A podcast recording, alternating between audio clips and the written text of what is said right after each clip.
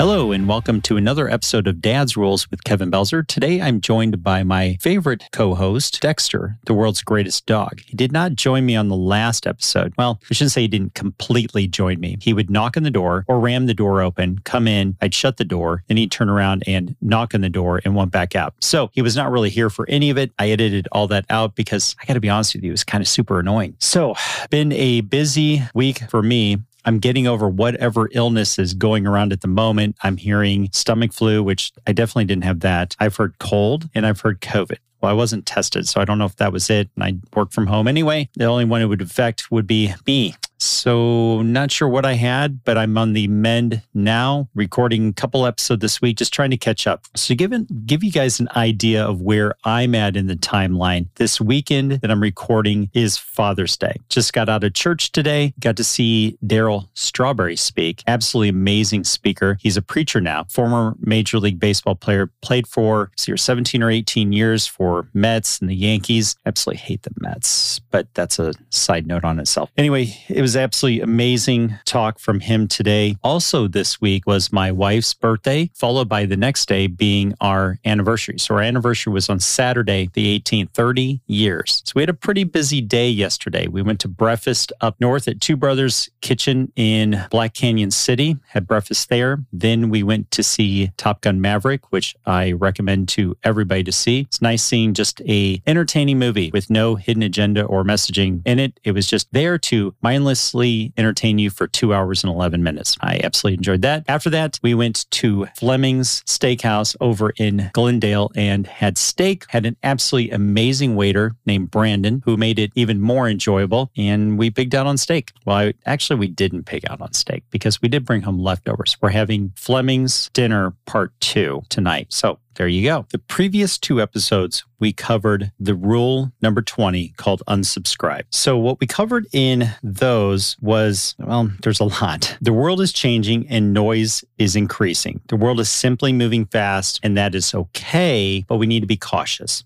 So, in the first episode, we covered a lot about different social medias from your Facebook to your Twitter to your Instagram, your YouTube. Also, you can't forget your TikTok, your LinkedIn, your Pinterest, as well as we covered blogs, podcasts, how all these things, how we have to be careful, not only what we're putting into our brain, but the amount of time we're spending on these things. Are they white noise? Are they productive? Are they things that will move us forward? Or are there things that could possibly just be time suckers? We only get so many trips around the sun. We've talked about this on a previous episode episode, you only get so many seconds in a day, so many minutes, so many days, so many years. You never know when your time is up and you want to make sure that you're not wasting them. I'm not telling you to not have fun. Believe me, I like to have fun too. We just spoke about the fact that I went to see Top Gun. Not like that's an educational picture. Now, rolling up to 4th of July, do I figure that is an important piece of our Americana? Yes, absolutely. So there is that. However, my issue is, is that I want to, people to view social media, news, everything with a cautionary tale. Is it benefit or is it something that's a negative? I also asked you several questions. The first one was, are you afraid of the silence? We went over a study from the New York Post article that was dated November 8, 2017 about people checking their homes 80 times a day. Now, that was five years ago. We clearly know okay, four and a half for you mathematicians. We clearly know that it is more than 80 times a day. The studies have been continually showing an increase in the amount of times that people are checking their In fact, I can sit in a room and watch TV with people and see that they're not really watching TV. They're staring at their phone and TV's playing, playing in the background. I don't know how they do that on an action movie and miss all the scenes, but I digress there. So my question out of that was also, do we always need to know everything right now or can we enjoy the silence? And I had a follow follow up question to that, which was, do we have a choice? And as we discussed, the simple answer is yes, we do have a choice. Now, I'm not advocating a return to the 1800s. We covered that as well. I embrace technology. I need technology for my career, use it daily, and I'm always looking for new ways to use it to better help my clients when they're selling their homes. So I'm not anti technology. What I am is anti distraction. Now, before continuing on, I do know that I said we check our homes 80 times a day day. And that's absolutely ridiculous. You can tell that I'm a realtor because I talked about homes. I meant phones. Just want to make that clarification because some of you, a minute or so later, may still be hung up on the fact of why are people checking their homes 80 times a day. That doesn't make any sense. I don't check my homes 80 times a day. In fact, I probably check it way less. I would think the numbers are going down from 80 times a day. Yeah. Let's continue on from there. As far as surfing, Facebook, Twitter, Instagram, whatever, I'm not telling you to never do it. I'm just telling you to be on guard with the time that you are spending there. I also mentioned time blocking. Brian Tracy talking about that. I don't want to go too deep into that because we'll cover it on a future episode when we go over rule number 11, which is roll over or roll out. What else can we unsubscribe? This was, this is, I should say, not was, this is until you do it. One of the hardest things that most people w- will come to grips with is changing your social circle, your inner circle, the people around you. We spent time on this. And I didn't want to get dramatic about it, anything like that, but it is a huge influence on the rest of your life. It is critical that the people that are you're surrounding yourself with are quality people that are going to lift you up and that you're wanting to lift up as well. If this is not the case, you need to do an assessment and move on from people. Like I've done it myself. It was not easy, but in hindsight, it was the best thing I ever did. The people that I no longer hung around with didn't continue to call me, so it must not have broke their heart too much. So there is that to look forward to. I brought up three different categories of people. I narrowed it down to just three. I know it can get a lot more crazier than that, but I wanted to simplify it for this rule. You have good people, you have bad people, and you have ambivalent people. I asked you to think about something. If you want to be successful and have a truly fulfilling life, you need to make sure your circle is one where you would pay to be included. And I asked you, what if you couldn't be around other humans unless you paid to be around them? If you had to pay to be around these people, would you? And I wanted you to seriously think about it. The only human contact costs you money. Anyone in your inner circle would require pulling the debit card or scanning the Apple Pay or forking over cold hard cash. Would you pay to have these people in your life? And we ended the episode with if the answer is no, you now know what you must do. It is time to unsubscribe from them and change the circle. Now, obviously, that episode hasn't aired yet because I'm almost a month ahead on recordings. And it seems strange that someone would pay to be around certain people. That's not what I'm asking you. I'm asking you if you had to, would you? On a side note, I do know of people, and I've done it myself, will pay to get in a room to get around specific people that will advance us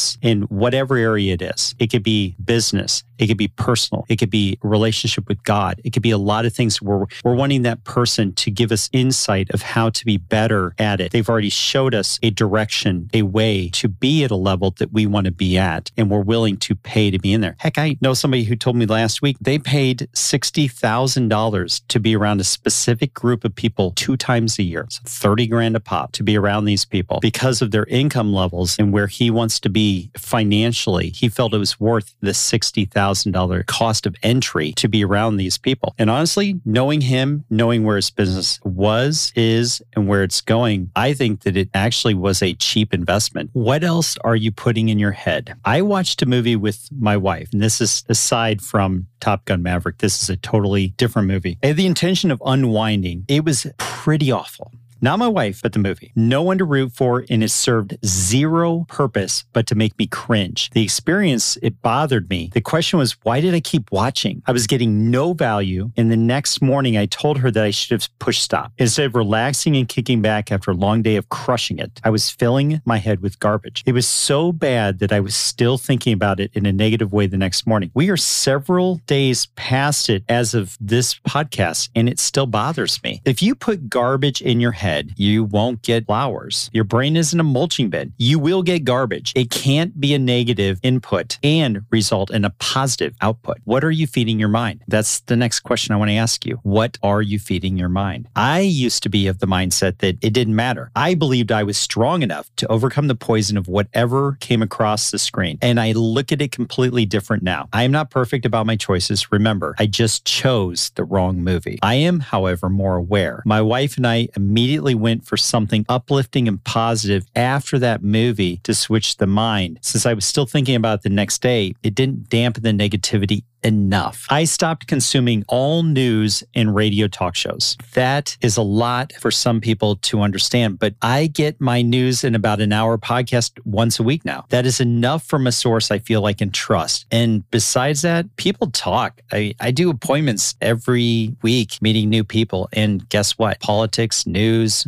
current events, what's the gas price, it all comes up. So I get more than enough commentary on the world in my daily interactions to where I don't need to go home and go, hey, let's get some more. Let's go see what CNN's talking about or what Fox News is talking about or Breitbart or The Blaze or MSNBC or CBS, NBC, ABC, or on and on and on. Who cares? They're not feeding us anything worthwhile as far as I'm concerned. It doesn't advance us as a civilization. When I was researching how many positives it would take to overcome a negative, the numbers were all over, but the studies I was coming across, they were all somewhere between seven to 10 positives to overcome a negative. That's an awful lot. So I have to watch seven good movies before that one is out of my mind. Honestly, I don't know. I still think about how awful the perfect storm was. And that was hundreds of movies ago and years ago.